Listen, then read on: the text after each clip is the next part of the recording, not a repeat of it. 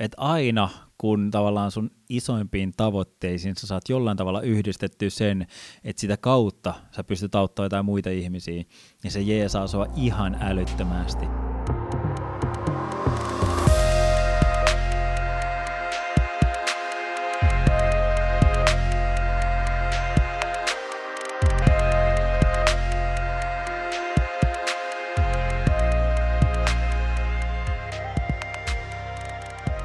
Tervetuloa Flow Akatemian podcastiin, jossa käsitellään urheilun, taiteen ja työn huipputekijöiden flow-kokemuksia ja näkemyksiä. Minä olen Jussi Venäläinen ja seurassani on Lauri Hegman. Ja maailmantilasta johtuen ollaan edelleen etäyhteyksien päässä. Ja ennen kuin tässä mennään jakson teemaan, niin kuulijoille vinkkinä, niin käykää tuolla flow-akatemia.fi siellä voi laittaa palautetta, ehdottaa vieraita ja tilata Flow-kirjettä, niin osallistumalla siellä niin pääsette mukaan tuon niin Foodinin, Flow-suklaiden, kaakaoiden, kahvin, kahvin arvontaan. Voi semmoisia älyherkkuja sieltä, sieltä saada kopattua. Mutta tänään olisi puhetta urheilusta ja flowsta, myös pettymysten käsittelystä, oppimisesta ja ehkä myös jotain uskosta ja uskonnosta ja flowsta. Ja, ja meillä tänään vieraana entinen olympiapikaluistelija, nykyinen yrittäjä, ammattipuhuja Mika Poutala. Tervehdys Mika. Morjesta, tosi makea olla messissä teidän podcastissa. No onko tähän päivään ehtinyt kuulua jo flowta? Tota, ei ehkä varsinaisesti flowta, mutta semmoista vähän siihen viittaavaa mulla on ollut, ollut tota tapana jokainen viikko aloittaa sillä, että mä kävelen kotoa tähän mun, tähän mun studiolle ja mä rupattelen sen koko matkan ajan niin omaa podcastiani. Ja tota, niin, niin, si- siitä on tullut semmoinen tietynlainen niin kuin, oikeasti tosi tärkeä mun niin kuin viikon aloitus ja siihen mä niin kuin vähän käyn läpi viime viikkoa ja vähän tätä tulevaa viikkoa ja, ja tota pohjustan ja jaan semmoisia asioita, mitä, mitä mulla on sydämellä. Ja tota, siitä, tulee, siitä tulee tosi hyvä fiilis. En uskalla ihan väittää, että olisin ollut flow-tilassa, mutta välillä tulee semmoinen fiilis, että hetkinen, että kyllä tässä monta kilometriä käveltykin ja tota, en mä edes huomannutkaan, kun tavallaan pääsee siihen, siihen puheen niin kuin parteen jonkun, sä oikein uppoudut siihen johonkin asiaan. Eli kyllä varmaan parhaillaan mä oon joissain jaksoissa, siinäkin jopa päässyt semmoiseen flow-tilaan, mutta mutta en uskalla väittää, että tänä aamuna nyt välttämättä olen siinä. Mm, millä tavalla sä hahmotat flow? Minkälainen merkitys flowlle sulla on yleisesti elämässä? No flow on tietenkin ollut ammattiurheilijana ollessani niin kuin tosi, tosi tärkeä merkityksellinen asia, mutta kuitenkaan se ei ole semmoinen mitenkään niin kuin arkipäiväinen tai, tai siitä ei hirveästi ole puhuttu.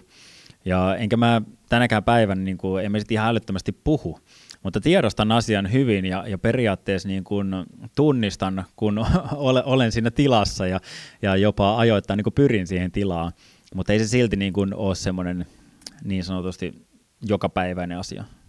Mm. Minkälaisten asioiden parissa sä yleensä pääset flowhun, että mitkä on niitä niin kuin pääkanavia? No on se, on se ihan ylivoimaisesti aina, kun mä saan olla tekemisissä semmoisten asioiden kanssa, mitkä mä koen merkitykselliseksi ja mistä mä oon innostunut. Se on niinku ihan ylivoimaisesti niinku paras ja helpoin tapa päästä flowhun. Ja sitten totta kai niinku urheilussa oli aina tavallaan, että mitä isompi kilpailu, niin äh, sitä helpompi jotenkin mulla oli siihen päästä, että mulla, mulla oli aina oikeastaan semmoinen, että mitä isompi kilpailu, sitä paremmin mä suoriuduin, mikä ei ole tietenkään mikään itsestäänselvyys, joilla se on täysin toisinpäin. Mutta mä, mä niin kuin pääsin jotenkin niin kuin aina uppoamaan siihen parhaaseen tilaan silloin, kun sillä oli oikeasti merkitystä.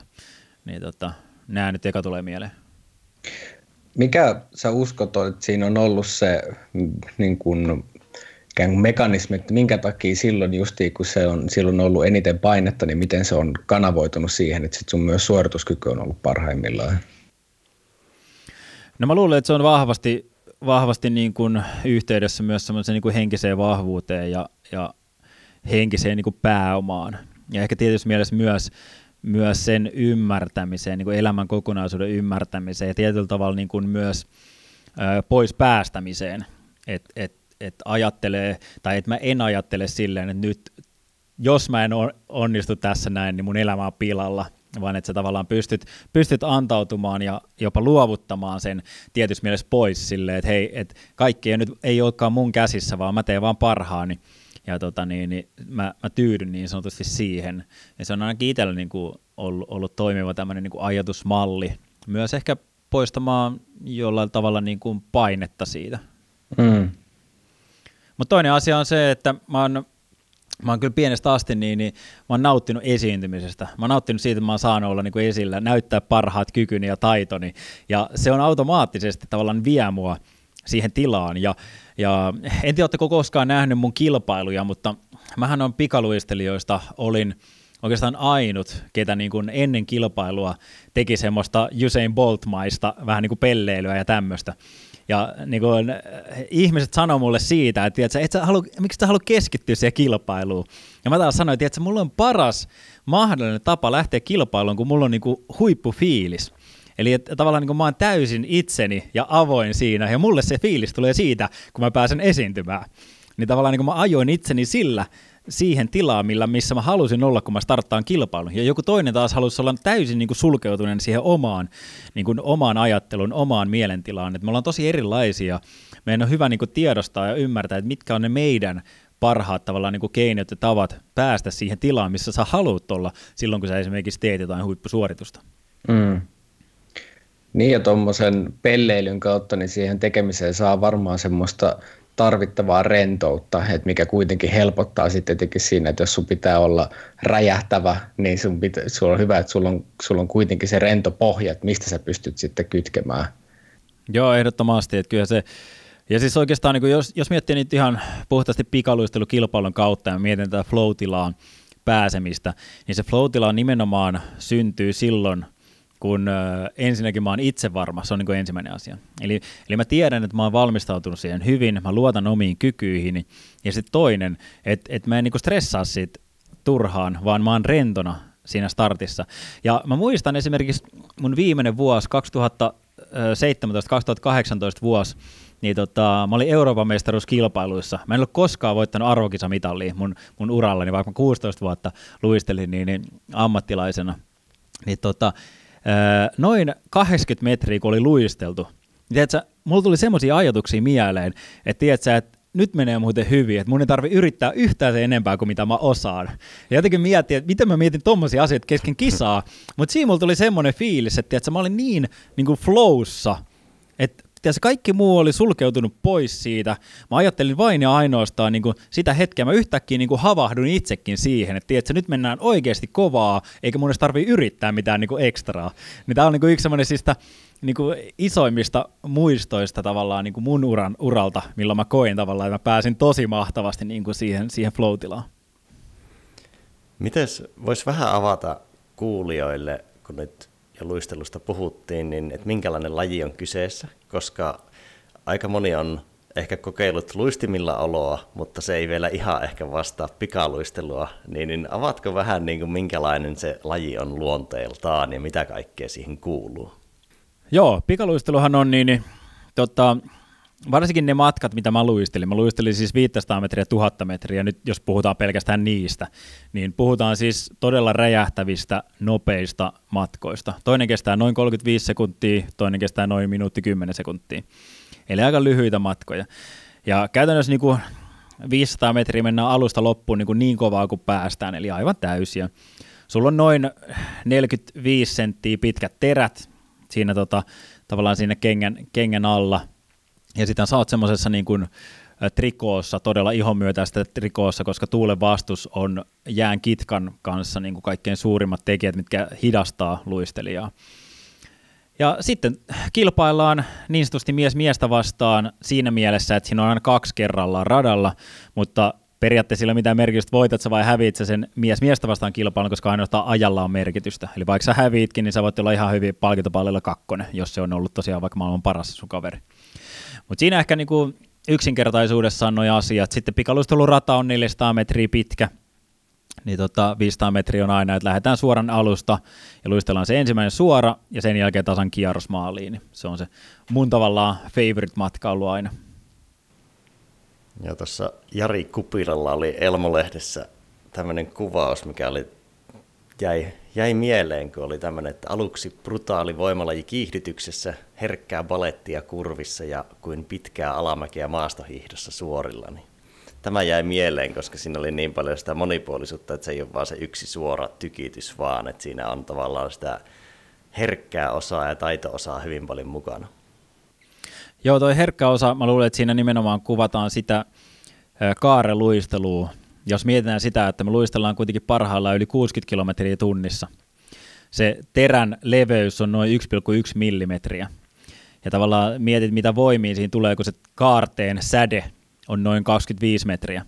Niin tavallaan siinä mennään niin hurjaa vauhtia, sen 1,1 milliä niin kuin paksun terän päällä, plus että sä vaihtelet jalkaa siinä tavallaan niin kuin lennosta, niin se on kyllä melkoista taiteilua, taiteilua välillä, ja varsinkin silloin, kun sä, sä niin kuin rupeat pääsee huippuvauhteihin, ja saat ekoi kertoiluistelet oikeasti ihan sairaan kovaa siellä jäällä, niin ne kaarteet on kyllä pelottavia jopa. Ja tota, niin, niin jotkut itse asiassa luistelijat jopa niin kuin jää semmoisiin niin ongelmiin, että ne joskus kaatuu siellä kaarteessa ja siitä jää semmoinen niin kuin kammo ettei pääse vaan niin kuin sen yli, ja ne on niin kuin haasteet asioita. Ja sitten tosiaan, kun 500 metriä tullaan maaliin sitä vikaa suoraan, niin sitten siinä pyritään pitää tosiaan pitkää, pitkää puristusta ja vähän niin kuin lasketeltaan salamäkeen. Tavallaan pyritään pitää sitä vauhtia niin kovana kuin mahdollista, koska se rupeaa siinä vaiheessa jo hiipumaan se vauhti sitten. Minkä siis, minkälaisista nopeuksista tässä puhutaan suunnilleen, että kuulijat saa vähän koppia, että minkälaista vauhtia pikaluistelija kiitää? Huippunopeus on tosiaan jotain 6162 kilometriä tunnissa, eli sä voit kuvitella sen, että jos sä nyt mopolla ajat sitä neljää viittä ja sä kaadut sen kanssa, niin se ta- sattuu. ja siitä, jos sä meet siitä vielä parikymmentä kilsaa kovempaa, niin vaikka siellä miten on pehmusteet siellä laidoissa, niin kyllä siinä ilmat lähtee pihalle aika helposti, mutta harvoin siinä niin sattuu sit mitään niin oikeasti vakavampaa, että, että kyllä sitä itsekin niin kuin, lähestulkoon joka vuosi niin kuin, kaatuu sen ker- kerran pari yleensä treeneissä, harvemmin kisoissa, mutta sielläkin joskus. Ja se vielä tietysti plussana, että siinä mennään tietyssä määrin pää edellä etukenossa, että se vähän luo sellaista ekstra tunnetta. Jäin miettimään jopa sitäkin, että pääseekö missään lajissa pelkällä keholla tavallaan kovempaa? Se, se on ihan totta, ja onko toikaan nyt pelkkä keho, että onhan siinä ne, ne luistimet, mm. mutta siis jos vertaa niin ratapyöräilyyn, niin vauhdit on itse asiassa aika samanlaisia pikaluisteluissa ja ratapyöräilyssä. Ratapyöräilyssä mennään ihan himpun kovempaa, mutta sitten taas esimerkiksi niin kuin lähteminen on ratapyörällä paljon hitaampaa, mutta si- siihen sitä ehkä voi, voi verrata, mutta se on ihan ehdottomasti siis nopeampia, nopeampia lajeja kyllä niin kuin ihmisen omalla keholla ilman mitään apuvälineitä. No, mikä, mikä sinua vetoaa pikaluistelussa, että rakastat sä vauhtia vai mikä siinä on se juttu sinulle? kyllä se vauhti, vauhti niin on ollut aina se yksi juttu, ja sitten toinen on se haastavuus. Et musta on ihan hauskaa, että mä taisin luistella se 28 vuotta suurin piirtein mä luistelin, ja mä en vieläkään osaa luistella. Siis täydellisesti. Kyllä mä jotenkin osaan luistella, mutta, mutta siinä niinku edelleen niinku vuosi vuodelta, tiedätkö, vaikka mä olin yli 30 viimeisenä vuosina, niin, niin pystyin niinku kehittymään. Mullehan moni sanoi, tiedätkö, kun mä 30 tein semmoisen päätöksen, että mä muutan Kanadaa, niin, niin, koska mä halusin päästä kunnon harjoitusolosuhteisiin ja saada maailman paras valmennusta, niin mulla oli vähän silleen jotkut jopa, että no onko tässä järkeä, kun ei nyt 30 enää pysty kehittyä. Niin mä 30-34-vuotiaana joka ikinen vuosi luistelin uuden Suomen ennätyksen, ja niin kuin kehityin edelleen siinä. Ja se perusti pitkälti siihen, en mä usko, että mä ihan älyttömästi niin kuin kehityin, kehityin niin kuin fyysisesti, vaan nimenomaan niin kuin teknisellä puolella. Eli mä koko ajan niin kuin oivalsin uusia ja uusia juttuja. Suomalaisen pikaluistelijoilla on se ongelma, kun täällä ei ole pikaluisteluhallia. Eli me luistellaan tuossa ulkona, jos luistellaan, käytännössä sen takia mä matkustin niin paljon kilpailuaikana, mutta meillä tulee niin paljon vähemmän suorituksia. Jos mietitään tämmöisiä niin kuin jotain Malcolm Gladwellinkin niin kuin tuomaa, tai ei keksimään, mutta ehkä tämmöiseksi niin kuin tunnetuksi tämmöistä 10 000 tunnin teemaa, niin tota, suomalaisen luistelijoilla se 10 000 tuntia täyttyy aika paljon myöhemmin kuin esimerkiksi kanadalaisen luistelijoilla, ketkä pääsee luistelemaan sanotaan kolme kertaa enemmän joka vuosi kuin, niin kuin esimerkiksi me. Niin siinä mielessä tavallaan niin kuin se ihan puhtaasti se niin kuin harjoittelun määrä ja sen, sen tota kurvien määrä, miten monta kertaa mä luistelin niitä kaarteita, niin ihan puhtaasti sekin varmasti toi semmoista tietynlaista varmuutta ja, ja uudenlaista teknistä osaamista siihen, niin tota, kun mä siellä Kanadassa sitten asustelin. No liittyykö sulla tuommoiset syvimmät flow-kokemukset, mitä olet kokenut, niin liittyykö ne pikaluisteluun vai onko ne tullut jollain muulla kentällä? tosi vaikea lähteä analysoimaan, että, että mikä nyt on ollut niin kuin syvin kokemus, että, että tosiaan niin kuin nyt semmoisia selkeitä asioita, missä mä oon päässyt flowhun, niin on nimenomaan luistelukilpailut ja sitten esiintymiset. Ne on niin semmoiset sel- selkeimmät asiat. Ja sitten se oli mielenkiintoista, kun sä vähän tuossa alkuintrossa sanoit, että voi olla, että puhutaan myös uskosta tai uskonnosta jonkun verran, niin mä rupesin itse asiassa miettimään, että en ole koskaan miettinyt niin kuin hengellisyyttä ja flowta niin kuin samassa asiassa.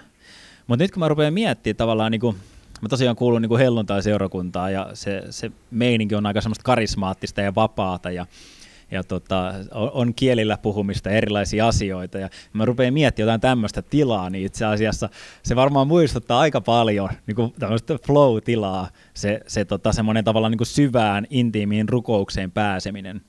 Niin tota, tosi mielenkiintoinen aihe, että oli hauska, että sä nostit tämän esille, koska ei ole itsellä tullut koskaan mieleen.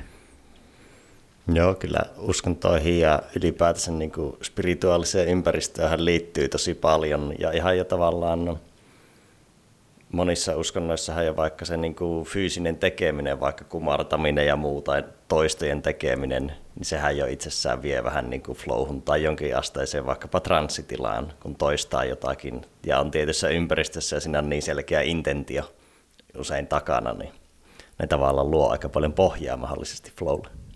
Joo, ihan varmasti. Ja kyllä mulla tulee siis semmoisia niin mieleen semmoisia hetkiä jostain, tiedätkö, leireiltä tai jostain, että, että meillä on vaikka ollut, kutsutaan ylistykseksi semmoisia hetkiä, kun esimerkiksi joku bändi soittaa musiikkia ja ne biisit on semmoisia, että kaikki laulaa siinä mukana, niin niin tota, on ollut semmoista niinku ylistystä ja sitten välillä ollaan rukoiltu ja tälleen näet, että yhtäkkiä kaksi tuntia on mennyt ja sä silleen niinku tavallaan niinku herähdät, että hetkinen, että menikö oikeasti kaksi tuntia, että tämä tuntuu ihan niinku hetkeltä, niin kyllä se varmasti nimenomaan on niinku tuommoisessa tilassa olemista.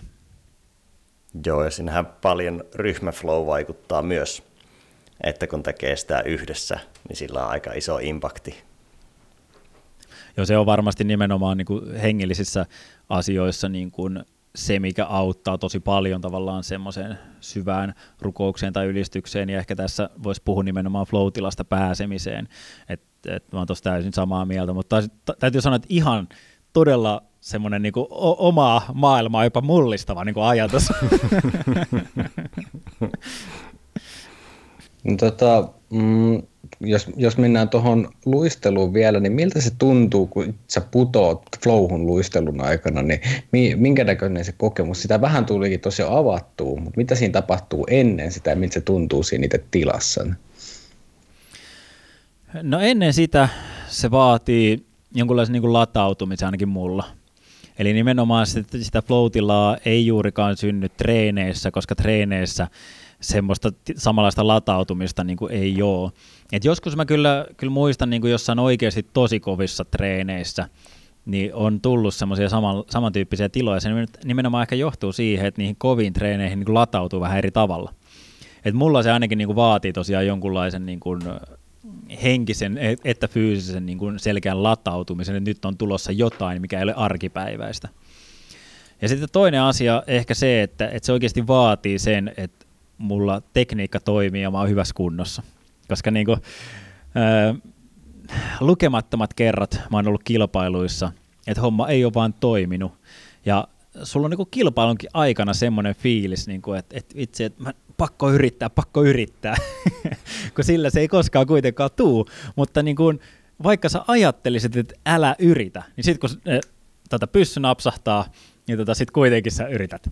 Eli, eli mulla se vaatii nimenomaan sen että, että mä pääsen semmoiseen niin fiilikseen, myös tunteeseen, niin kuin fyysisesti, lihaksi, lihaksellisesti semmoiseen tunteeseen, että on helppoa. Et ne on niinku semmoisia tunnusmerkkejä. Ja sitten tosiaan, mitä mä tuossa vähän kuvailinkin jo, niin, niin se, mistä mä sen itse huomaan, niin on yleensä se, että mä rupean miettimään itseäni vähän niin kuin toisesta perspektiivistä. Eli mä jotenkin niin yhtäkkiä huomaan, että hei, että tämähän onnistuu hyvin, tai sitten mä mietin jo valmiiksi silleen, että no hei, tossa on tulossa toi seuraava kaare, että nyt mä muuten otan ton niin kuin, tosi tarkasti, tai tälleen, kun sitten taas jos sä et ole siinä flow sä meet, niin sä vähän niin kuin jopa lasket jotain askelia ja sä mietit, mietit silleen, että no mistä kohtaa mä menen sisään. Sitten flowssa niin sä mietit paljon isompia kokonaisuuksia kuin semmoisia yksityiskohtia, ainakin niin kuin mulla itsellään niin kuin se on. Miltä, miltä aika tuntuu niin kuin, tai, tai se, millä tavalla aika muuttuu siinä vaiheessa, kun lähdetään menemään noin kovaa, koska mietin, että se, siinä vaiheessa, kun keho, keholla päästään hirvittävään vauhtiin, niin se ajan kokemus kyllä niin kun muuttuu jollain tavalla. Niin. Se, millä se tuntuu, se tuntuu siltä, että sulla on paljon aikaa. Eli ehkä jos tälleen kliseisesti nyt sanoisi, niin tuntuu, että aika hidastuu. Mutta en mä sitä ole ajatellut koskaan tolleen, vaan musta on vaan tuntunut, että mulla on tosi paljon aikaa päättää. Esimerkiksi otanko mä vielä yhden potkuparin vai enkö mä ota yhtä potkuparia ennen sitä kaaretta. Kun sitten taas semmoista, silloin kun mä en ole flow niin se tulee tosi nopeasti se päätös. Ja siksi ehkä tulee tehtyykin väliin niin hätiköityjä päätöksiä. Eli jotenkin niin kuin tuntuu, että silloin, silloin sulla on enemmän aikaa niin kuin miettiä, enemmän aikaa havainnoida, ajatella. Mm. Mitäs jos vertaat tolleen tavallaan aikaista kisauraa ja myöhempää, niin parantuko flowhun virittäytyminen miten paljon, että jos miettii vaikka 2006 Torinoa ja 2018 Pyeongchangia, niin muuttuko tavallaan flowhun virittäytyminen tai flowhun pääseminen kisassa? No mun oikeastaan ehkä snadisti vaikea vastata, koska mä en, mä en niin kuin, miten mä nyt sanoisin, mä en aktiivisesti pyrkinyt pääsemään flowhun. Mä aktiivisesti pyrin luistelemaan mahdollisimman hyvän suorituksen ja se flowhun pääseminen tai, tai flow, flowhun jopa joutuminen, jos miettii näin, niin, niin tota, tapahtui niin, kuin, niin sivutuotteena. Eli se ei ollut, se ei ollut mulle niin kuin missään vaiheessa se, se tarkoitus tai pyrkimys. Mutta Kyllä mä niin kun, jos mun muisti niin kun yhtään pelittää, niin kyllä niitä floatilan kokemuksia on ollut enemmän silloin, kun mä olen ollut lähempänä maailman kärkeä. Eli tavallaan mitä parempi mä oon ollut siinä asiassa, mitä mä teen, niin sitä enemmän niitä flow-kokemuksia on syntynyt. Eli jollain tavalla se ehkä mulla on ainakin niin korreloinut suoraan siihen, että pääseekö siihen flow vai ei. Ja sitten toinen, toinen asia on se tosiaan, että, että onko mä nauttinut siitä luistelusta. On ollut myös semmoisia vuosia, milloin mä en ole nauttinut siitä. Ja ne yleensä ajoittuu myös semmoisia vuosia, milloin ei mene hirveän hyvin. Ja silloin se flow on kyllä äh, ihan kivien ja kantojen alla, että ei siihen ole helppo päästä, päästäkään. Mutta tosiaan on tosi vaikea, vaikea saada, että onko se tavallaan virittäytyminen, se flow on muuttunut, koska mä en ole siihen aktiivisesti pyrkinyt. No pystytkö sitten, jos miettii, niin rentoutumaan paremmin myöhemmällä uralla?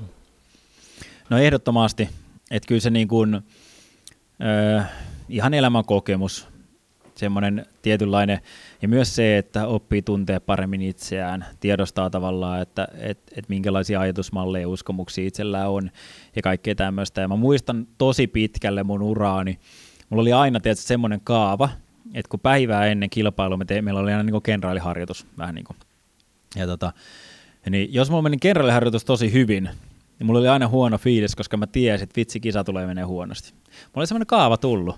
Ja sitten jos niin kenraaliharjoitus meni huonosti, mä tiesin, että jes, nyt tulos hyvä kisa. Niin, niin kuin tämmöisen tavalla niin kuin katkaiseminen esimerkiksi, niin siihen meni tosi tosi kauan aikaa.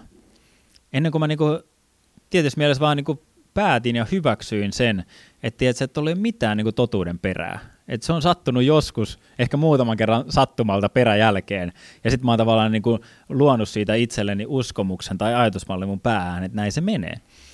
Ja niin kuin tämmöistä asioista niin kuin pois pääseminen niin, niin perustuu myös tosi pitkälti siihen, että sä opit tuntee ittees paremmin. Ja myös se, että ehkä joku ihminen olisi vähän niin kuin haastamassa siinä, koska mehän katsotaan tätä elämää niin kuin niiden omien silmällä siihen läpi eikä, eikä me nähdä niin kuin elämässä, tai me nähdään elämässä totuuksia, mutta mit, mitkä ei ole absoluuttisia totuuksia, vaan ne on vaan meidän silmälasien läpinähtyjä totuuksia. Niin, että joku pystyisi oikeasti vähän, niin kuin, totta kai heidän omien silmälasiensa läpi, mutta vähän niin kuin kyseenalaistaa välillä niitä meidän omia totuuksia, niin, niin, niin me, se avartaisi tosi paljon ja helpottaisi niin kuin monien ihmisten elämää ja tavoitteiden saavuttamista ja niin kuin, ehkä jopa flow-tilaan pääsemistä ja merkityksellisen elämän kokemuksesta, kokemusta ja kaikkea tämmöistä näin. Että mulla oli ainakin itsellä oli se, se niin kuin ongelmana pitkään, että mä olin tosi mustavalkoinen tyyppi. Et oli oikein tai väärin, ei ollut mitään harmaa muotoisia välissä. Ja se kyllä niin kuin, se vähän niin kuin omaan nilkkaan sattu pitkään, mutta, mutta se on ollut niin kuin semmoinen sanotaan viimeisen kymmenen vuoden niin kuin mun ehkä iso kasvu tässä elämässä, että oppinut tuntee enemmän itseäni, ruvennut näkemään niitä myös harmaa värejä tässä elämässä ja ymmärtää sen, että, että se, mitä mä näen, niin ei ole tosiaan niin kuin absoluuttinen totuus, vaan se on vaan niiden mun silmälasien läpinäkevä totuus. Keiden avulla sä oot, tai ketkä on toiminut sulle tässä semmoisena ehkä niin kuin peilauspintoina, ketkä on auttanut näkemään ehkä ne harmaa sävyt paremmin? No mulla on ollut tämmöisiä pienimuotoisia mentoreita kuin uh, Tony Robbins, sitten Jack Hanfield, eli siis käytännössä kirjat. Eli mä, mä joku kahdeksan vuotta sitten mä tota, innostuin lukea kirjoja. Ennen sitä hetkeä, että mä olin elämässäni lukenut ehkä kymmenen kirjaa koko elämäni aikana. En mä tykännyt lukea kirjoja todellakaan. Ja tota, sitten mä luin jonkun semmoisen hyvän kirjan, tota, mistä mä innostuin tosi paljon. Mä ajattelin, että vitsi, että mä voin oikeasti oppia, oppia tosi paljon. Mä en ole käynyt hirveästi kouluja, mä oon YOM-ergonomi, mutta mä tajusin, että mun on pakko jatkaa niin kuin kehitystä, että jos mä haluan pärjätä tässä elämässä. Ja mä innostuin lukea kirjoja. Mä asetin tavoitteeksi, mä haluan lukea 30 kirjaa vuodessa. Ihan niin kuin nollasta 30. Ja muistan, kun mä menin mun isoveljelle kertoa, mä olin tosi innoissani silleen, että arvaa mitä, tiedätkö, uusi makea tavoite, mä haluan lukea 30 kirjaa vuodessa. Sitten se niin kuin nojaa siinä tuolilla vähän taaksepäin, laittaa kädet puuskaa ja kysyy mut siis, osaako sä oikeasti lukea? tämä, tämä siis tapahtui, kun mä olin joku 20, 28-vuotias. Mutta siis tämä oli hänen tapa kertoa sille, että ei tule tapahtumaan. Ja tiedätkö, mä asetin tavoitteen, mä tein hyvän suunnitelma, mä tota, rupesin lukea ja vuoden jälkeen, kun mä laskin kuinka monta kirjaa mä olin lukenut, niin mä olin lukenut vuodessa 80 kirjaa. Ja sen jälkeen joka ikinen vuosi mä olen lukenut vähintään 50 kirjaa. Ja nämä kaikki kirjat on niin kuin faktapohjaisia kirjoja, ja eli siis siellä on paljon niin kuin itsensä kehittämiseen ja, ja bisneskirjallisuutta, johtamiseen, aivojen toimintaan, ravintouniliikunta, tämmöisiä asioita, mitkä mua kiinnostaa, mutta, mutta tämä niin kuin mullisti mun maailman ja tästä se lähti se mun niin kuin muutos liikenteeseen. Ja se on ollut oikeasti tosi iso ja sitä on nyt ehkä kahdeksan vuotta tosiaan niin kuin kestänyt. Mm aika siisti siirtymä tolleen, niin kuin, että aika paljon niin kuin, alkuelämä on mennyt niin kuin, kehon kanssa työskennellessä, tai nyt totta kai samalla mielen, mutta sitten että on myös tullut sitten selkeästi niin kuin, uusi ulottuvuus lisää. Joo, ja se yksi niin kuin makea juttu, mikä siinä oli, niin, niin sen kautta mä löysin tietynlaisen tosi vahvan niin kuin merkityksen myös mun luistelulle. Et aikaisemmin se tosiaan oli tosi vahvasti sitä, että, että mä haluan vaan menestyä, mä haluan voittaa kultamitalle. Ja, ja sitten yhtäkkiä noiden kautta, niin mulla tuli paljon tärkeämmäksi se, että mitä mä pystyisin tekemään muille siellä. Tiedätkö, mä rupesin, niin kuin, mulla tuli semmoinen ihan hölmö tapa, jos näin niin kuin miettii kilpailijana, niin, niin mä rupesin kehumaan ihmisiä tiedätkö, ennen kilpailua. Tiedätkö, kaikki mun kilpakumppaneita, niin mä rupesin aina kehua, että vitsi näytti muuten hyvältä tuo sun verryttely tänään, että sä tulet varmaan menestymään. Ja sitten kun pari kertaa osui kohdalle, ne tuli silleen, että miten sä tiesit etukäteen, kun sitten ne voitti kilpailu tai oli, oli mitalleilla. Ja, ja mä koin, että se on niinku enemmän mun, mun niinku tehtävä, että mulla ei, niinku, mulla ei viimeisimpinä vuosina enää se, niinku, se voitto ollut se tärkein asia urheilussa todellakaan. Vaikka totta kai mä yritin, se oli mun tavoite, mä yritin voittaa. Mutta, mutta se merkitys löytyi niin kuin itse asiassa ihan muu, muuta kautta, ja se löytyi sitä kautta, että pääsin auttamaan ihmisiä ja niin kuin rohkaisemaan ja kannustamaan heitä. Ja ehkä se vähän niin kuin samoihin aikoihin rupesi myös avautumaan se, että, että mitä mä haluan tehdä urheilun jälkeen. Ja silloin mä niin kuin tavallaan hiffasin, että vitsi, että mä haluan oikeasti olla auttamassa ihmisiä, ja mulle henkilökohtaisesti paras tapa auttaa ihmisiä on se, että mä käyn puhumassa tapahtumissa ja yrityksissä ja muuten. Ja, ja siitä niin kuin löytyi tavallaan todella vahva merkitys mun, mun niin kuin elämälle siitä auttamisesta. No yksi teema, mistä sä itse puhut paljon, niin voidaan pompata siihen, niin pettymysten käsittely. Niin tuota, mit, mitä niin kun, tiedän, että sulla on tästä ainakin esimerkki tarinaa sinun uralta. No muutama pieni. ja, tota, mullahan meni niin kuin homma oikeastaan lähti, lähti liikenteeseen, tai on se tietenkin aikaisemmin, mutta semmoinen iso oikeasti valtava pettymys tuli 2010 vuonna Vancouverin olympialaisissa. Silloin luisteltiin vielä 500 metriä kahteen kertaan, ja ne laskettiin yhteen ajat, ja ekan luistelun jälkeen, että mä johdin kilpailuun, mä olin menossa kohti olympiavoittoa, ja, ja toisen luistelun viimeisessä kaarteessa mä horjahdan pikkasen ihan omasta virheestäni, ajauduin sinne ulkoradalle, ja, ja maalin tullessa huomaa, että mä oon tippunut neljänneksi, anteeksi viidenneksi, kolme sadasosaa mitallista, mikä on niin kuin 48 senttiä matkassa, jos mitat, mitattaisiin. Niin. Ja se oli semmoinen niin kuin pettymys, mikä ajoi mut itse asiassa tosi niin kuin, vähän niin kuin synkkiä vesiin aika pitkäksi aikaa. Mulla meni yli vuosi, etteikö mä joka ikinen päivä olisi miettinyt sitä, että miksi mulla piti käydä näin. Että. Ja sitten vielä kun tiedätkö, tosiaan mä oon, mä oon hengellinen ihminen ja tälleen, ja mä koin, että tavallaan tämän piti olla jopa johdatus ja tarkoitus, että niin kuin mä tulen menestymään niissä kilpailuissa, niin se ajoi mut tosi pitkäksi aikaa niin synkkiä vesiä. Se ongelma oli siinä, ei itse asiassa ollut siinä, että mä en niin sanotusti olisi kä- osannut käsitellä pettymyksiä, että kyllähän mä olin pettynyt sitäkin ennen, vaan se ongelma oli siinä, että, että, että, että vähän niin kuin vai vihkaa ennen niitä kilpailuja, mun identiteetti oli päässyt vähän niin kuin kietoutuu liikaa niin kuin sen ympärille. Musta rupesi tuntua siltä, tiedätkö, että että et Mika Poutalon pitää olla olympiamitalisti. Et jos mä en olympiamitalisti, niin mä oon ihan nobody. Että eihän ketään kiinnosta, tiedätkö, ketkä urheilijat, kelle ei olympiamitalli. Että eihän nyt Flow Akatemia kutsu mitään entisiä urheilijoita, kelle ei ole olympiamitalleita heidän vieraaksi. Että miettikää nyt. Ja tavallaan niin kuin, samalla kun mä epäonnistuin, niin samalla se mun identiteetti murtu. Ja sen jälkeen, tiedätkö, kun sulla on se epäonnistuminen käsissä ja samalla tavallaan niin kuin yhtäkkiä susta tuntuukin, että sä oot ihan nolla, että sun elämällä ei ole mitään merkitystä, niin se on aika vaikea tapa käsitellä pettymystä. Ja se niin kuin, vähän niin kuin se identiteetin rakentamiseen meni, meni se vuosi, että mä taas ymmärsin, että, tiedätkö, että että okei, että no ei se itse asiassa loppupeleissä määrittelekään mua ihan täysin se, että miten nopea mä nyt on siellä jääradalla, vaan että aika monet muut asiat määrittelee sen, että kuka mä oikeasti oon ja, ja onko mulla merkitystä.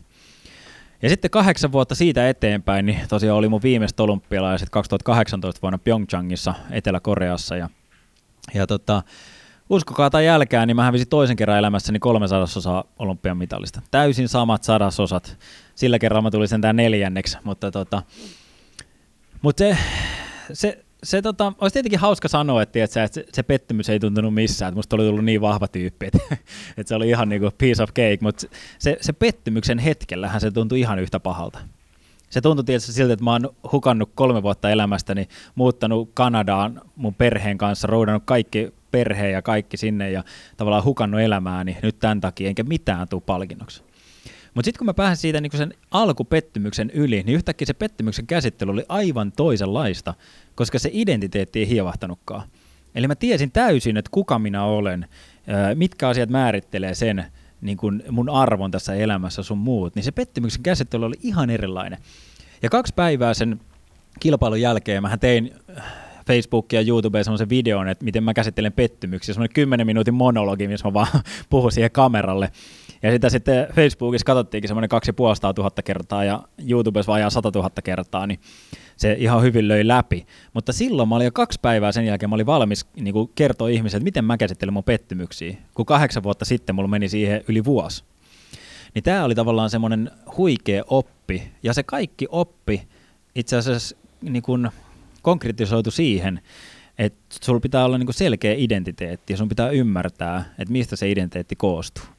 Eli se ei ollut enää niin kuin mitään pettymyksen käsittelyn kikkoja, vaan se oli paljon syvemmällä niin kuin tavallaan minuudessa se oppi.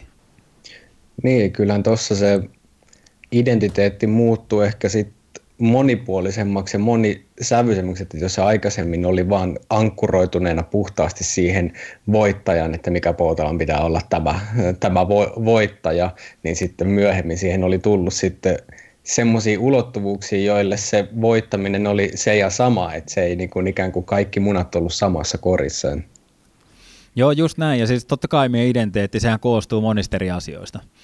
Mutta mä oon, niinku, mä oon jopa sanonut niinku mun opetuksissani, niinku, että, että mun mielestä esimerkiksi työidentiteetti, niin me ihan liikaa identifioidaan itseämme jonkun tittelin mukaan tai jonkun yrityksen mukaan.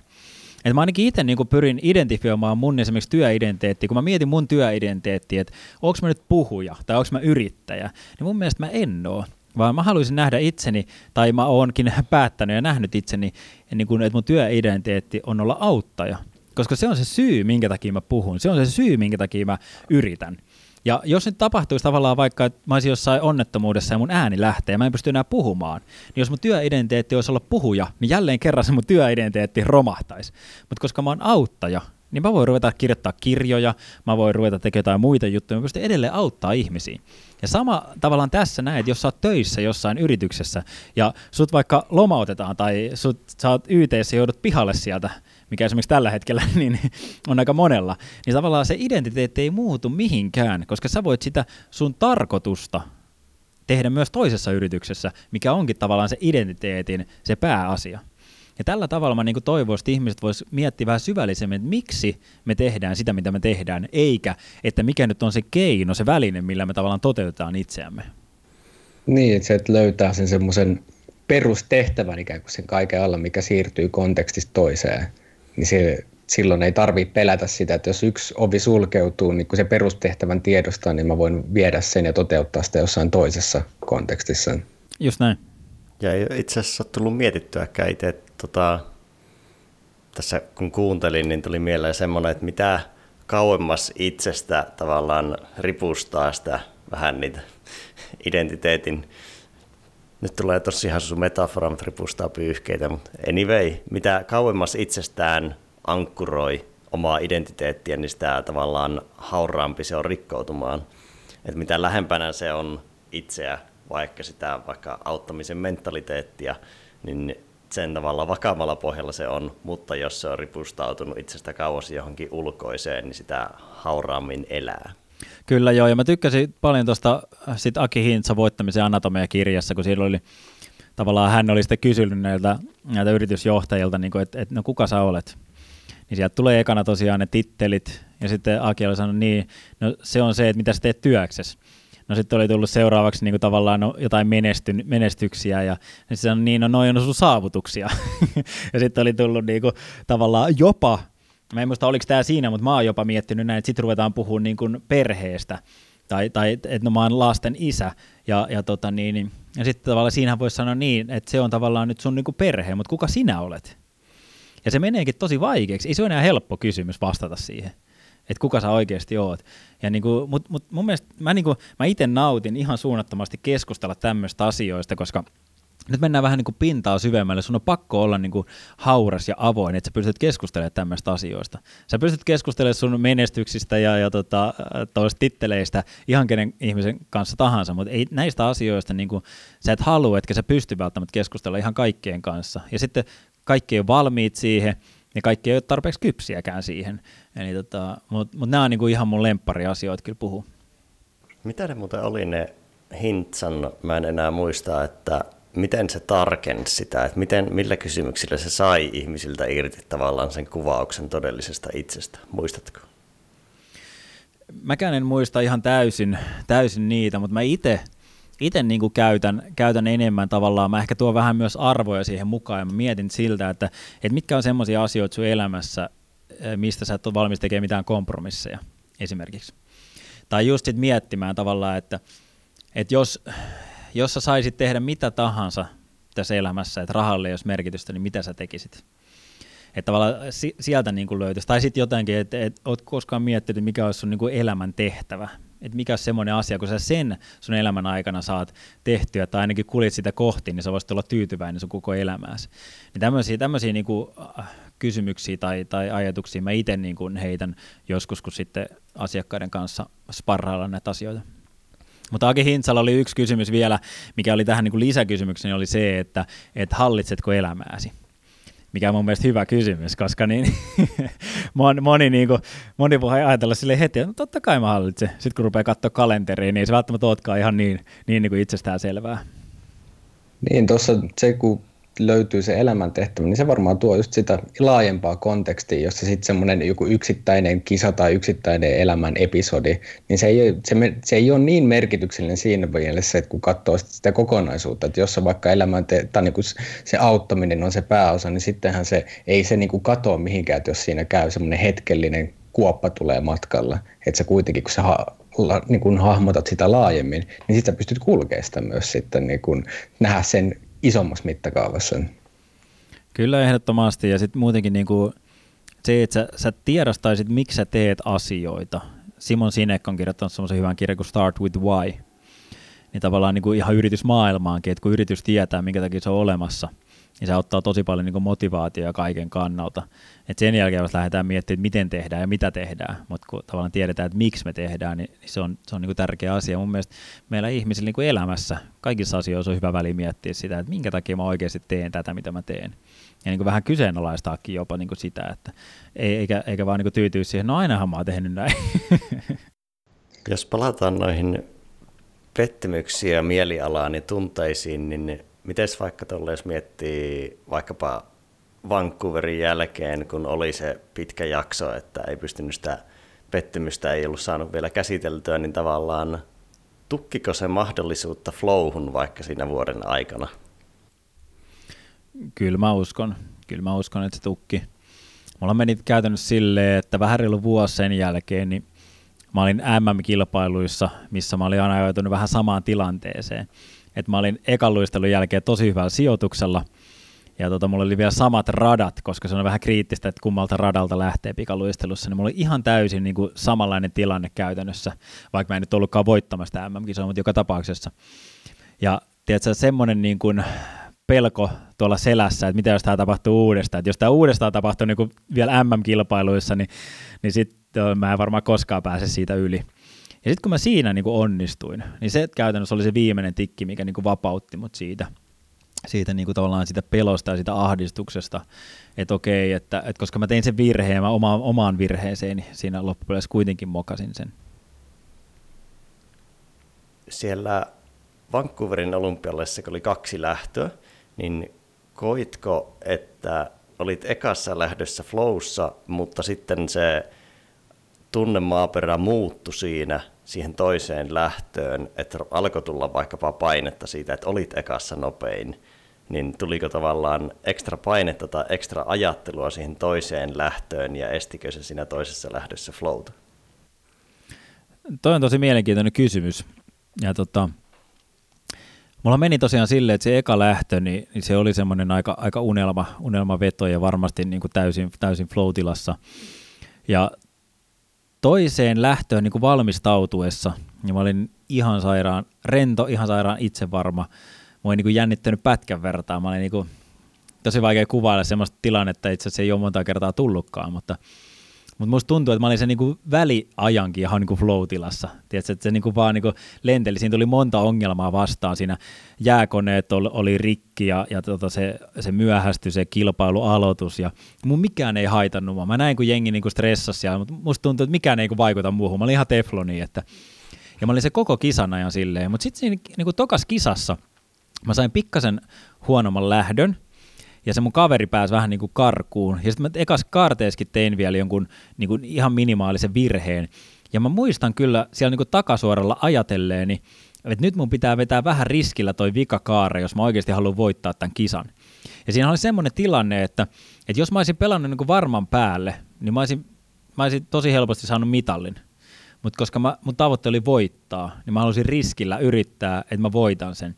Ja siihen se kaatui loppupeleissä. Ja, ja tuossa niinku tietenkin voi miettiä, että, että tavallaan niin katosko se flow siinä mielessä, että kun mulla tuli vähän niin sellainen pakko, että mulla on pakko yrittää riskiä tuossa viimeisessä kaarteessa, niin katosko se flow siitä, niin tota, eihän sitä tietenkään kukaan sitä ei tiedä, mutta tämä on ihan hyvä, hyvä ajatus, että nyt kun itsekin miettii sitä, niin, niin se voi olla, että, että se ainakin häiriintyi jollain tavalla siitä, että se alku ei ollutkaan niin hyvä kuin mitä mä ajattelin, ja sitten mulla tuli semmoinen fiilis, että nyt mun itse asiassa pitää tehdä jotain, mikä ei ollut suunniteltua. Niin kyllä, ainakin jos miettii flown kulmasta silleen, että tuossa äh, ainakin se huomio siirtyy enemmän siitä meneillä olevasta prosessista johonkin niin kuin tulevaisuuden palkintoon tai johonkin semmoiseen eh, jo, jossain tuolla olevaan pisteeseen, mikä sitten taas väistämättä vie pois siitä flow Ja ehkä vielä se, että kun se viimeisen kaarteen riski, niin se, että millä kulmalla siihen lähtee, että, oliko se, tai että onko se siitä lähtöisin, että innostuu, että nyt mä haluan tämän haasteen, vai että nyt on pakko ottaa haaste, jos haluaa voittaa, niin se muuttaa äkkiä pikkasen sitä tekemistä ja olemista. Joo, ihan varmasti. Ja siis se, se virhe, mikä siinä tuli, niin se oli semmoinen klassinen niin, niin, äh, formuloistakin tuttu niin kuin ajo-linjavirhe. Eli tavallaan mä ajoin liian nopeasti siihen niin kuin radan nappuloihin kiinni, ja mulla oli pakko tehdä semmoinen korjausliike. Ja silloin kun mä tein siinä 60 vauhdissa sen korjausliikkeen, niin siinä aika helposti sitten horjahtaa, ja siinä kohtaa mä horjahdin, kun mä tein sen korjausvirheen. Eli se ajolinja oli se itse virhe, mutta horjahtaminen oli tavallaan seuraus siitä, mutta se niin kuin näkyi sitten muille se horjahtaminen, eikä se ajolinjavirhe. Ja semmoinen asia, mitä, mikä mulla tuli vielä mieleen tuosta niin kuin, pettymyksestä, on se, että et jos me mietitään oikeasti, että mikä pettymys on, niin se monesti myös helpottaa pettymyksen käsittelyä. Eli, eli pettymyshän on joku asia, mikä on tulevaisuudessa, miten me ajatellaan ja toivotaan se menevän jollain tavalla. Ja jos se asia ei mene sillä tavalla, niin se, me, se on niin kuin pettymys, me petytään siihen. Ja jos me nyt niin kuin yksinkertaistetaan tätä, tätä asiaa, niin pettymyshän on joku tulevaisuuden suunnitelma, eli ajatus. Eli onko oikeasti mahdollista, että tiedätkö, me pilataan meidän elämä tai meidän motivaatio tai fiilis niin kuin moniksi viikoksi tai jopa kuukausiksi sen takia, että joku meidän ajatus ei toteutunutkaan. Ja tälleen kun tavallaan se tuo niin kuin, niin kuin tosi tavallaan naurettavaan tilaan, niin yhtäkkiä mulla ainakin tuli semmoinen fiilis, vähän niin kuin semmoinen, että, että onpa naurettavaa, että miten mä voin olla pettynyt, kun se on ainoastaan ajatus, tai oli mun ajatus tulevaisuudesta, mikä tällä hetkellä on menneisyyttä, ja se ajatus nyt ei toteutunut. Eli tavallaan, niin että, että kun me voidaan myös, niin kuin, mehän sanoilla voidaan vaikuttaa tosi paljon niin kuin meidän olotilaan ja ajatteluun. Esimerkiksi niin kuin Tony Robbins käyttää paljon sitä, että et tiedätkö, että jos joku asia saa sut aina niin kuin, niin kuin hermostumaan tai vihaseksi, ja sitten aina puhut siitä, vitsi kun mä oon niin vihanen tälle asialle, sanoit, että mitä sä käytät jotain toista sanaa, koska vihanen on niin älyttömän niin kuin tunnelatautunut sana. Mitä sä käytätkin, että, että mua niin kuin jukrattaa nyt niin paljon, niin siitä tulee semmoinen fiilis, että tekee ruveta nauramaan. Silleen, niin se, se fiilis muuttuu ihan täysin, kun sä vaan muutat sanaa, mitä sä käytät siinä tilanteessa. Ja tämä on mun mielestä niin kuin hyvä ymmärtää, että me luodaan hirveästi tunnelatauksia niillä sanoilla, mitä me käytetään. Ja tämän takia niiden sanojen valitseminen on ihan super tärkeää, mitä me käytetään varsinkin niin kuin pettymyksen äh, hetkellä. Että mitkä on ne sanat, mitä me käytetään. Et tosi usein kuulee just jossain urheilukilpailun jälkeen joku, varsinkin olympialaisten, tiedätkö, että mun elämä on mennyt hukkaan. Ja se on aika iso sana sanoa, elämä on mennyt hukkaan versus, jos sä sanot silleen, että että no, että, että kyllähän mua nyt harmittaa, kun tämä ei mennyt silleen, mitä mä olisin toivonut. Niin, siinä on aika niin kuin, erilainen tunnelataus. Eli ihan puhtaasti tavallaan niin kuin meidän pitäisi enemmän miettiä, että miten me käytetään meidän sanoja, koska niillä on valtava merkitys niin kuin myös meidän tunteeseen. Niin, ja tuossa täytyy niin kuin vaatii varmaan niin tietoisuutta aluksi siitä, että sä tiedostat, että minkä näköisiä sanoja, sanoja käyttää, että niin itse tutkiskelua ja myös sitten, että jos on joku peilipinta, joku, joka pystyy helpottaa myös siinä, että, että, että sä, hei, sä, mä oon huomannut, että sä käytät aika paljon tällaista näin, että, että ootko pannut merkille tätä näin.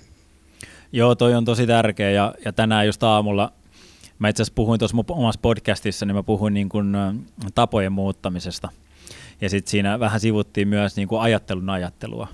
Eli sitä, että et, et ihmiset nyt on vähän niin kuin ainut, ainut tämmöinen eläinkunta tai, tai tyyppi tässä ma- maailman kaikkeudessa, ketä oikeasti pystyy ajattelemaan omaa ajatteluaan.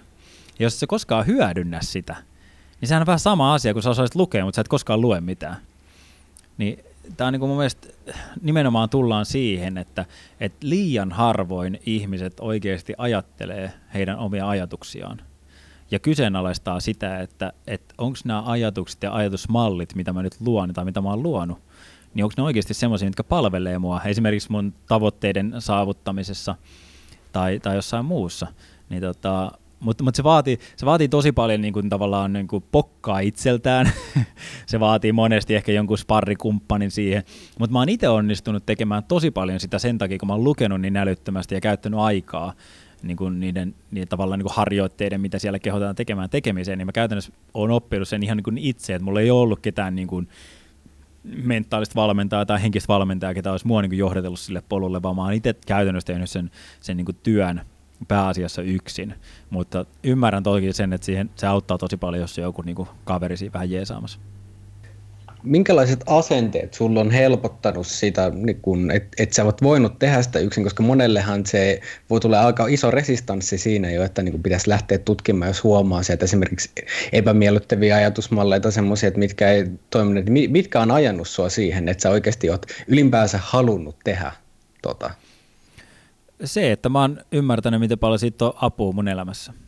Eli, eli tavallaan kun mä lähdin, lähdin tälle polulle silloin kahdeksan vuotta sitten, niin, niin nopeasti – rupesi tulee niin tietynlaisia muutoksia mun elämästä, mistä mä tykkäsin tosi paljon.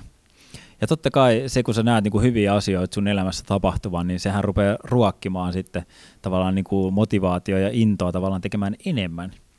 Ja siitä se käytännössä lähti mulla liikenteeseen.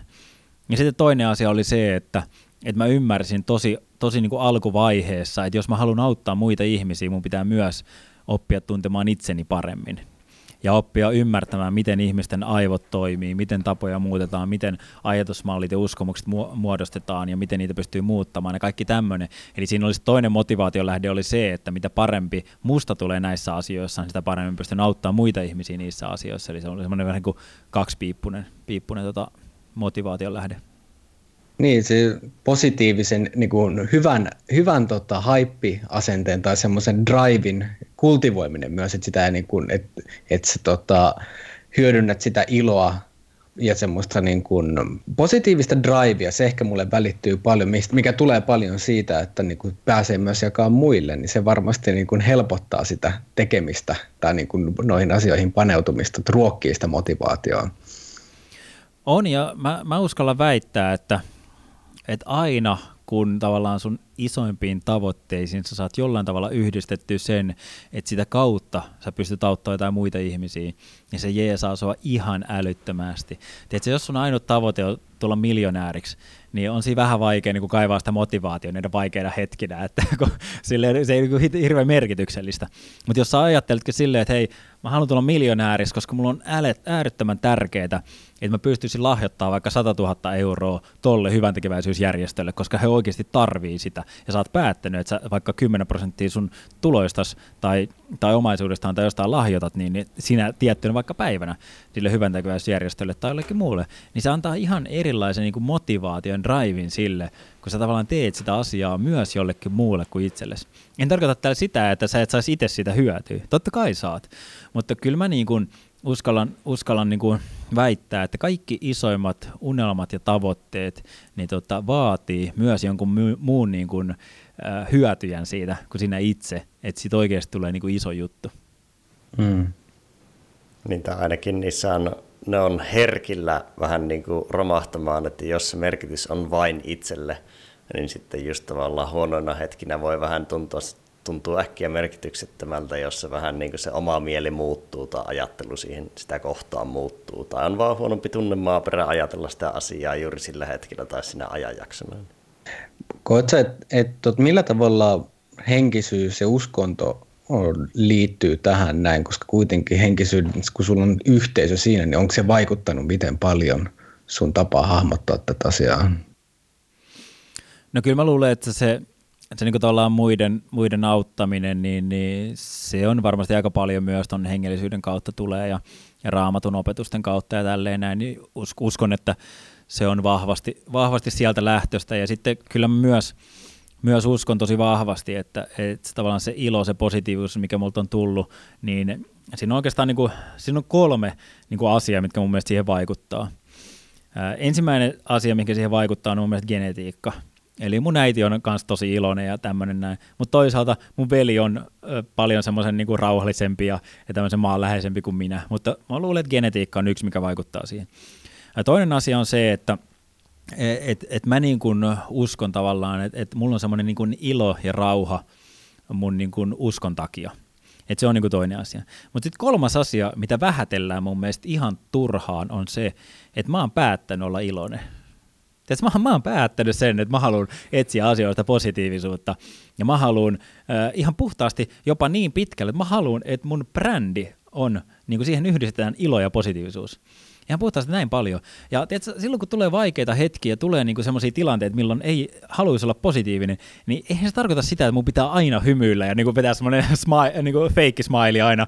aina niinku, että et kyllähän mullakin on vaikeita hetkiä ja huonoja hetkiä, mutta silti joka hetkessä mä oon päättänyt, että mä etin myös positiivisia asioita.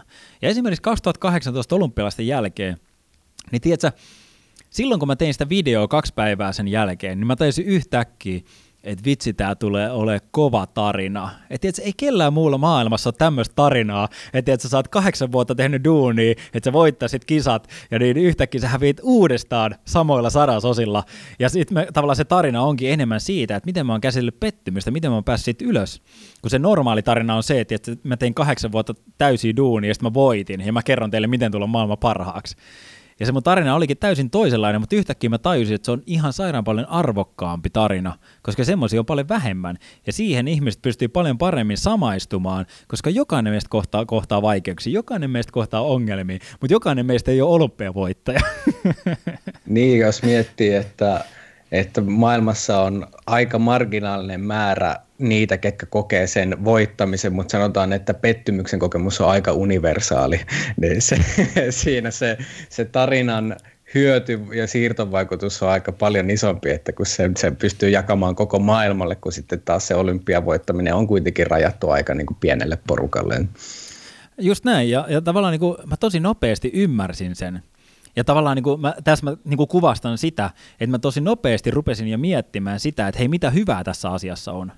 Kun automaattisesti tiedät, sä mietit sitä, että mitä kaikkea nyt meni hu- tuhlaa ja hukkaa ja, ja huonoa tässä on, mutta mä tosi nopeasti pystyn ymmärtämään sen, että vitsi, tässä on oikeasti, tässä tulee olemaan paljon hyvää asiaa.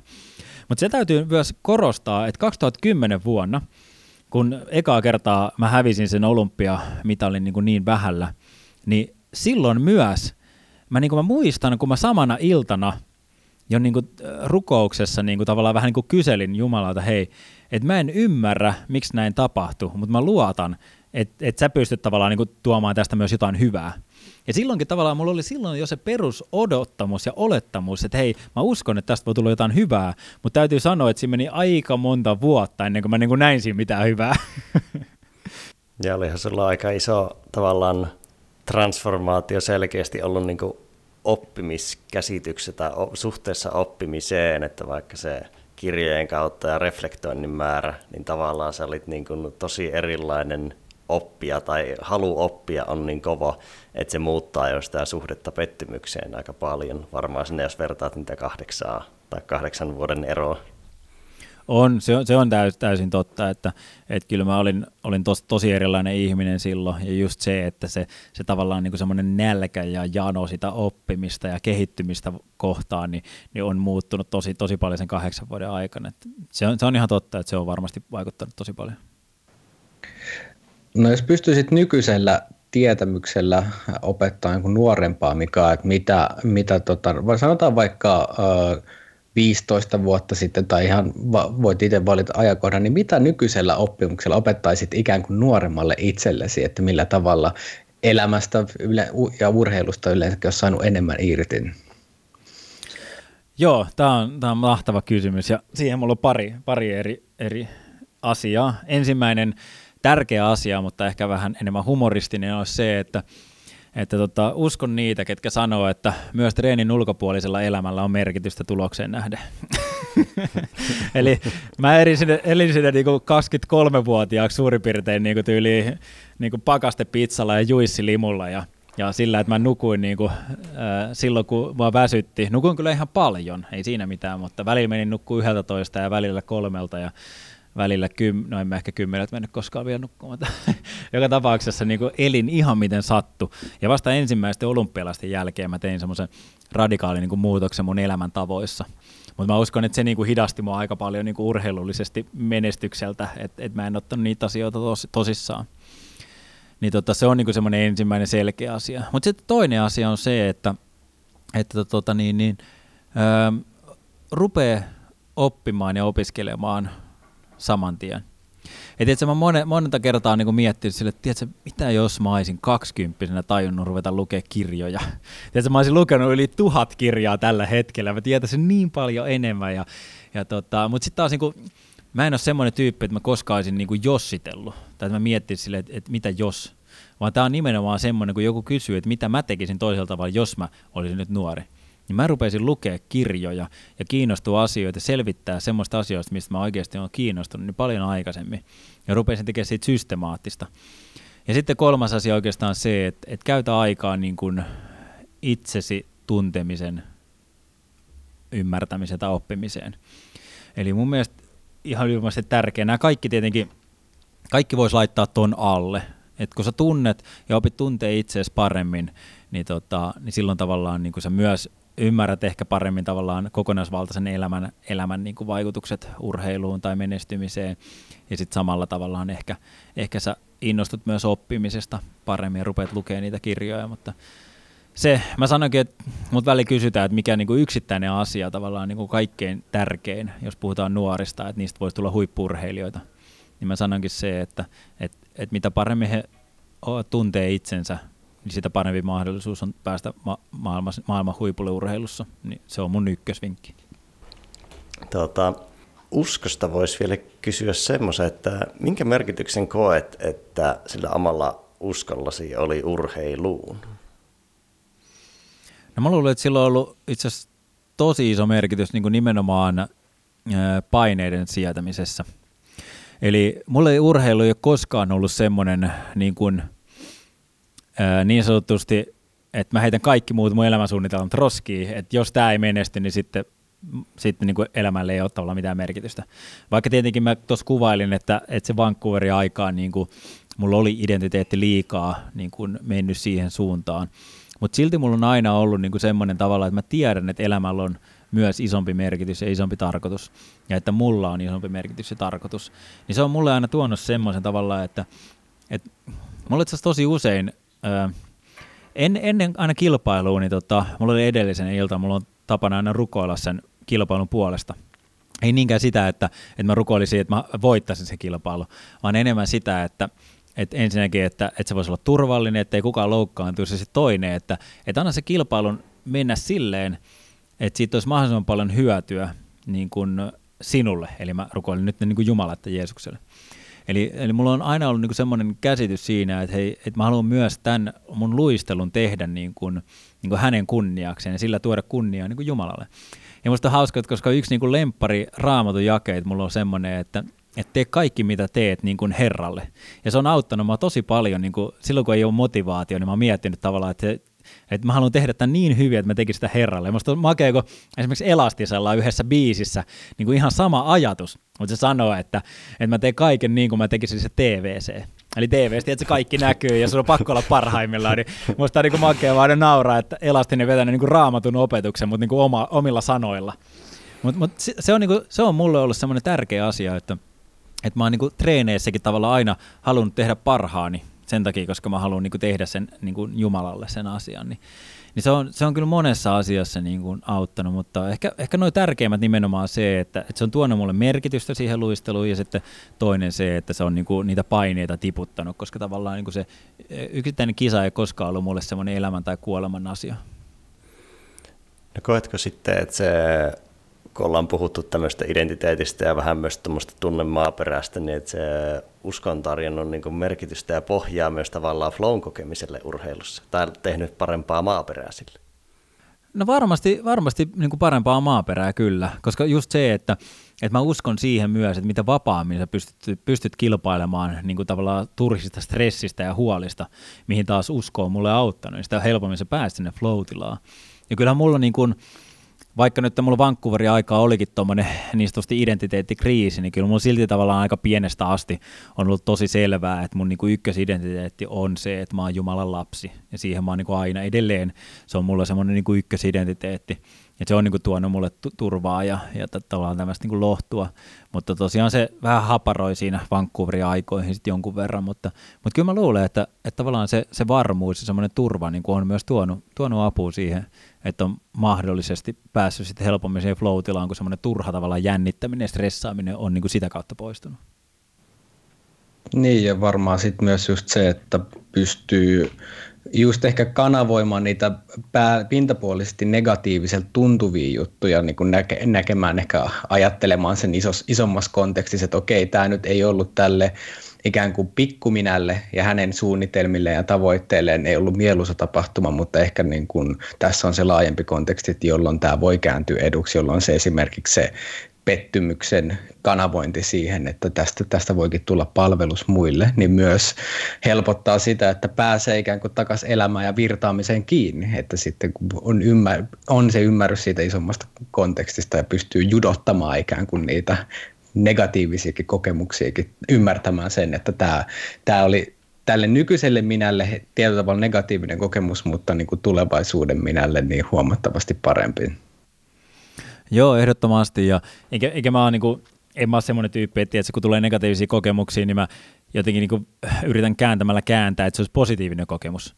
Vaan mä tarkoitan sitä, että negatiivista kokemuksestakin voi löytyä positiivisia asioita. Se ei poista sitä, että se ei olisi negatiivinen kokemus myöskin, eli, eli siinä mielessä. Mutta, mutta just se, että, että usko, mutta välillä kysytään, että mitä usko sulle merkkaa, niin mun on tosi vaikea siihen vastata mitään, koska niin kun, mä koen, että mun elämä on niin kun perustettu sen uskon päälle.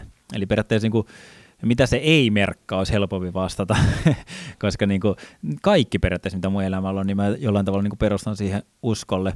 Ja se, mikä niin kuin on, on välin jännä onkin, että, että, että se ihmisten niin kuin ajatusmaailma tai niin kuin, että mitä he ajattelee uskovista ihmisistä, niin onkin jotenkin tosi erilainen kuin mitä mä näen itseni.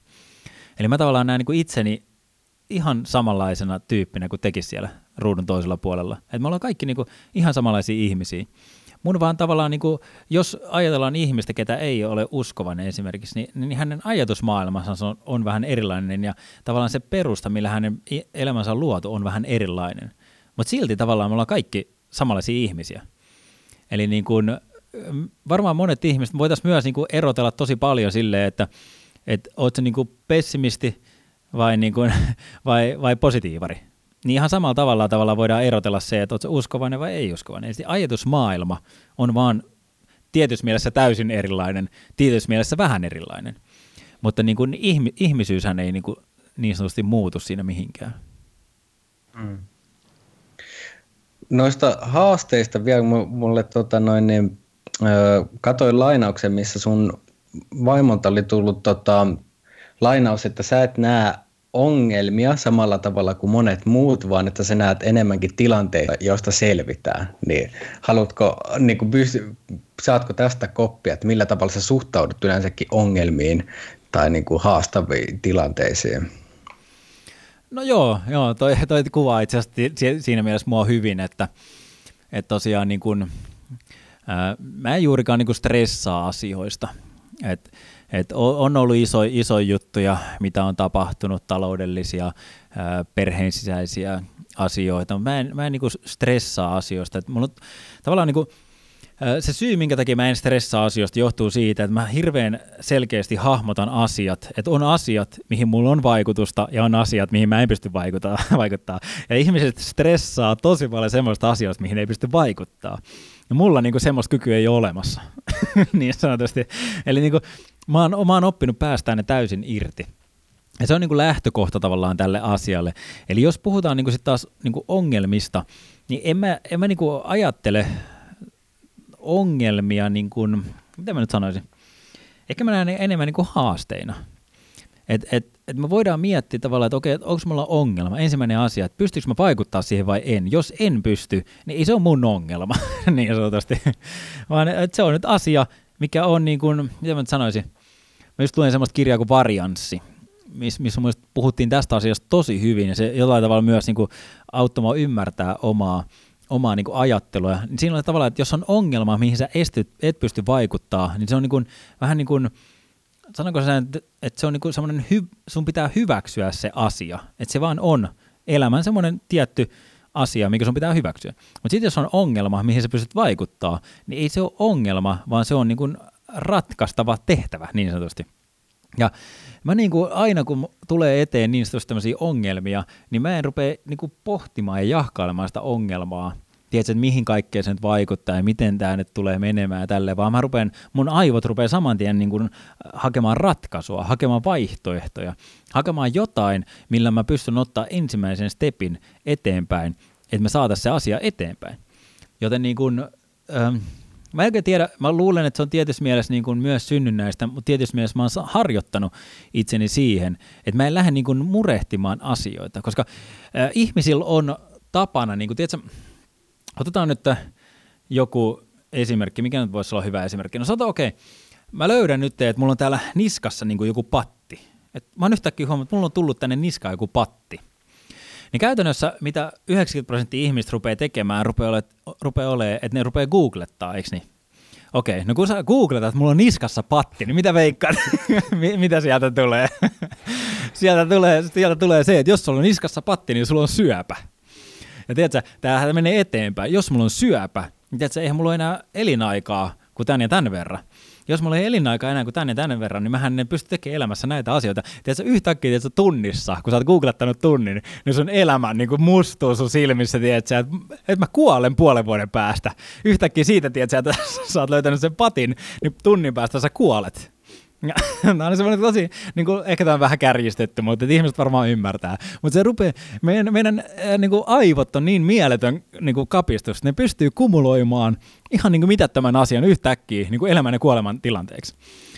Ja mun taas niin kuin aivot, kun mä löydän täältä patin, niin mun aivot ajattelee, että okei, no katsotaan, onko se huomenna vielä siellä. Ja sitten mä unohdan sen.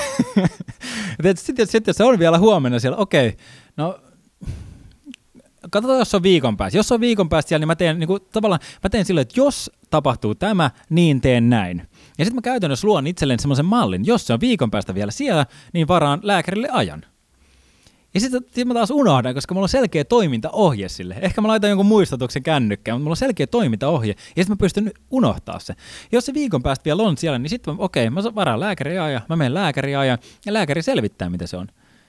Ja eihän se muutu siitä, vaikka siellä olisi se syöpä, niin eihän se niinku, mähän en sitä pysty tällä ajattelulla millään tavalla muuttamaan, mutta mun elämä on täysin toisenlaista siihen asti, kun mä menen lääkäriin. Versus se, että mä saan lääkäriä kahden viikon päähän ja mä uskon kuolevani kuuden kuukauden päästä. niin se, niinku, se kaksi viikkoa on aika erilainen elää. Joten niinku, on siellä sitten joku rasvapatti tai finni tai mitä tahansa, mitä se selvii, niin, niin tavallaan se mun oma ajattelu siitä asiasta on ihan täysin muovannut sen, minkälaista mun elämä on siihen asti, kun mä pääsen sairaalaan tai lääkäriin. Ja ehkä tämä niinku kuvaa ehkä sitä mun niinku, äh, lähtökohtaa, kun tulee tavallaan niinku, tai niinku haasteita tai, tai ongelmia elämään, niin tämä on se ehkä ajatusmalli, mitä mä lähden viemään eteenpäin. Mutta tuossa niin tuon tyyppisillä filtereillä niin energia pääsee aika hyvin niin kuin kanavoituu olennaiseen. Et se on joko sitä toimintaa, mutta jos se on, jos se on toiminnan ulottumattomuus, niin sitten siihen ei hukata yhtään, mikä sitten niin kuin elämänlaadullisesti tuo aika paljon positiivisen ja yleisesti energisemmän elämän, Et kun se ei valu tietyllä tavalla se turhaa märehtymistä. Jos sille voi tehdä jotain, tehdään, mutta jos ei, niin sitten se ei huku. Niin kun musta tuntuu, että tämä on semmoinen ominaisuus, minkä voi havaita posi- positiivisissa ja tekevissä ihmisissä. Tosi usein on se semmoinen tekijyyden lähestymistapa asioihin. Toi on kyllä tosi huikea. Joo, joo, kyllä mä oon ihan samaa mieltä.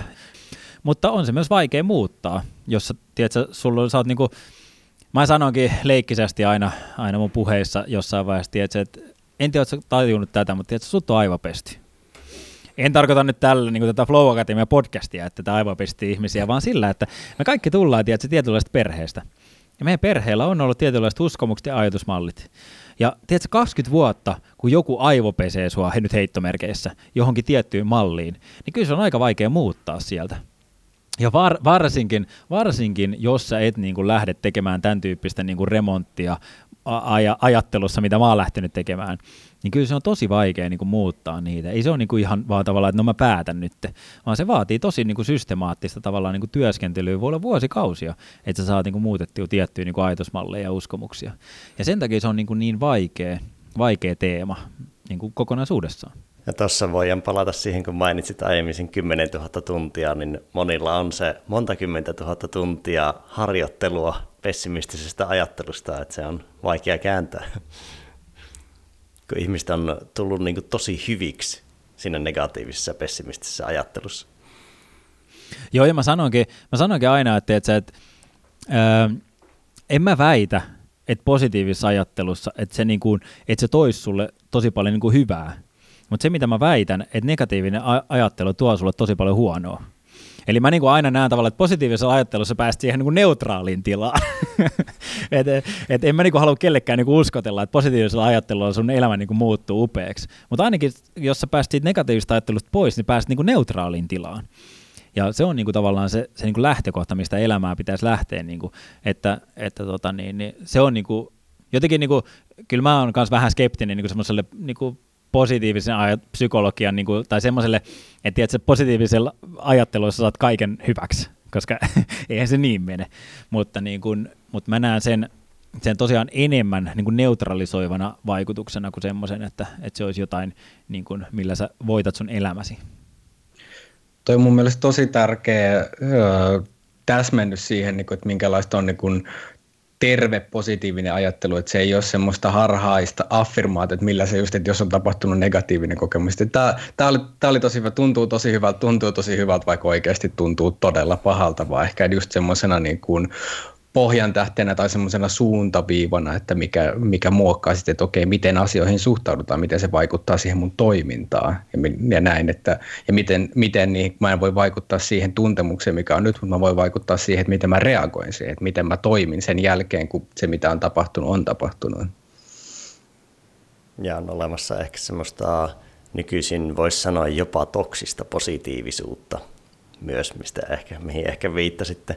Että noista ehkä kokonaisuutena tulee mieleen, että just niin kuin realismi ja optimismihan on niin kuin molemmat hyviä työkaluja ja niille on paikkansa. En tiedä, onko jossain kohtaa pessimismille paikkaa. Hankala äkkiä keksiä tilannetta, mutta just se, että niille on niin kuin eri tilanteet ja eri paikat. Ja tässä on mun mielestä hyvä myös muistaa se, että, että että pessimismin ainakin, ainakin niin kuin isoin hyvä puoli, mitä mulle on sanottu, on se, että, että sit sä et ainakaan pety. Eli käytetään tavallaan niin kuin sitä siihen. Mutta mä oon sanonut myös sen, että, että kun mä esimerkiksi on kuullut Pata Degermanin niin, niin tota, luentoja, niin kun on sanottu, että tämmöisen niin kuin seikkailijan, niin suurin osa valmistautumisesta koostuu siitä, että sä mietit, mitkä kaikki asiat voi mennä pieleen. Eli että sä niin sanotusti mietit pessimistisesti, jos näin nyt voidaan sanoa. Mutta se on niin kuin tosi tärkeä työkalu heidän työssään, koska silloin jos he on siellä seikkailulla jossain päin maailmaa ja tapahtuukin joku katastrofi, niin he saman tien tietää, mitä tehdä. Ja se voi pelastaa heidän hengen siinä tilanteessa. Eli mä en myöskään niin näe sitä, että, että sä et vois esimerkiksi miettiä, että mitä nyt niin kuin huonoja asioita voi tapahtua, että sä voisit tavallaan niin valmistautua siihen. Mutta se, että, että äh, onko se elämä täynnä niin kuin sitä huoneen asioiden miettimistä, vai voisiko sulla esimerkiksi, että sä, äh, sä niin kuin laitat kerran kuukaudessa niin kuin yhtenä päivänä kahdeksi tunniksi varaat semmoisen ajan, että okei, että käytä tämä aika niin kuin tulevaisuuden varautumiseen vaikka niin kuin negatiivisten skenaarioiden avulla. Ja sä käytät sen ajan siihen, mutta sitten sä tavallaan niin hyväksyt sen, okei, että nyt se aika on käytetty, nyt taas niin kuin mietitään ajattelua, koska mä oon varautunut. Siinä mielessä vähän niin kuin sama asia, että jos esimerkiksi mä oon illalla menossa nukkoon ja mulla tulee jotain hyviä ajatuksia mieleen, niin jos mä kirjoitan niitä ylös, niin ne jää niin kuin vellomaan sinne mun päähän ja mä en saa unta. Mutta sitten kun mä kirjoitan ne ylös, niin tavallaan mä luotan siihen, okei, mä nyt mä voin unohtaa ne, koska ne on jo ylhäällä. Niin vähän niin kuin samalla tavalla, niin kuin pysty, pystyisikö niin kuin sen pessimistisyyden niin kuin tavallaan se kaipuun, mikä jolla ihmisessä on, niin kuin täyttämään tiettynä aikatauluna tai aika, ajankohtana ja sitten jättämään, okei, nyt mä oon täyttänyt sen. Joten tavallaan niin kuin, nyt mä voin jatkaa tavallaan sitten taas ilmaista pessimistisyyttä. Voitaisiin ruveta räppäilemään, niin heitätkö Lauri kirjasetin? Joo, kyllä. Eli kiitokseksi siitä, että osallistuit podcastiin, niin tulee kirjalahja postissa ja tällä kertaa teoksena on tällainen kuin Ryan Holidayn Stillness is the Key. Onko tuttu tuttu opus, oletko kerennyt lukemaan vielä? En ole lukenut. Kyllä tuota, niin, kirjailija, kirjailija on ihan tuttu, mutta en ole tuota kirjaa lukenut. Joo, veikkaan, että saatat siitä, siitä fiilistellä, eli sen niin kuin kirjan ydinteemana on tyyneyden säilyttäminen tilanteessa kuin tilanteessa, ja tässä tapauksessa tyyneys ei tarkoita semmoista passiivista olemista, vaan nimenomaan niissä haastavimmissakin tilanteissa, millä tavalla säilyttä, niin kuin käydään tämmöistä historiallista esimerkkejä läpi niin kuin erilaisista hengellisistä tyypeistä poliittisiin johtajiin ja urheilijoihin, että millä tavalla eri alojen huiput on kultivoinut ja ylläpitänyt tyyneyttä eri, niin kuin hieman haastavissa ja äärimmäisen haastavissa tilanteissa äärimmäisen hyvin kirjoitettu, niin veikkaan, että saattaa, saattaa upota, kun tuon, tuon tyyppistä kenttää kuitenkin oot tarkastellut, niin se, semmoinen lähtee sitten sulle kotiopäin täältä. Mahtavaa, kiitos paljon. Menee varmasti tuohon niin, niin lukulistalle. Viimeisenä vielä, niin mistä kuulijat voi seurata tai tavoittaa, jos haluaa teikäläisen tekemisiä seurailla? Mut löytää sosiaalisessa mediassa ihan omalla nimellä Mika Poutala, Instagramiin, Facebookiin, LinkedIniin, Twitteriin. Ja sitten tosiaan toi, ehkä toi mun podcasti, mitä mä teen, niin Spotifysta löytyy ihan mun nimellä, tai sitten Reflektoi ja suunnittele on sen nimi, ja mikapoutala.fi, sieltä löytyy sitten vielä yhteystietoa ja vähän enemmän noista mun puhujakeikoista, jos semmoinen puoli kiinnostaa. Yes, me laitetaan kaikki nuo show notesihin. Ja hei, kiitos tosi paljon. Tämä oli tosi monipuolinen ja avartava setti, niin tuota, kiitos paljon Mika tästä. Kiitos. Ja kiitos kuulijoille, jos päästit tähän asti. Jos tulee mieleen joku kaveri, kelle vinkata, kuka voisi olla tästä sisällöstä kiinnostunut, niin vinkatkaa ihmeessä eteenpäin, niin ei muuta kuin palataan ensi tiistaina. Moro moro. Morjes.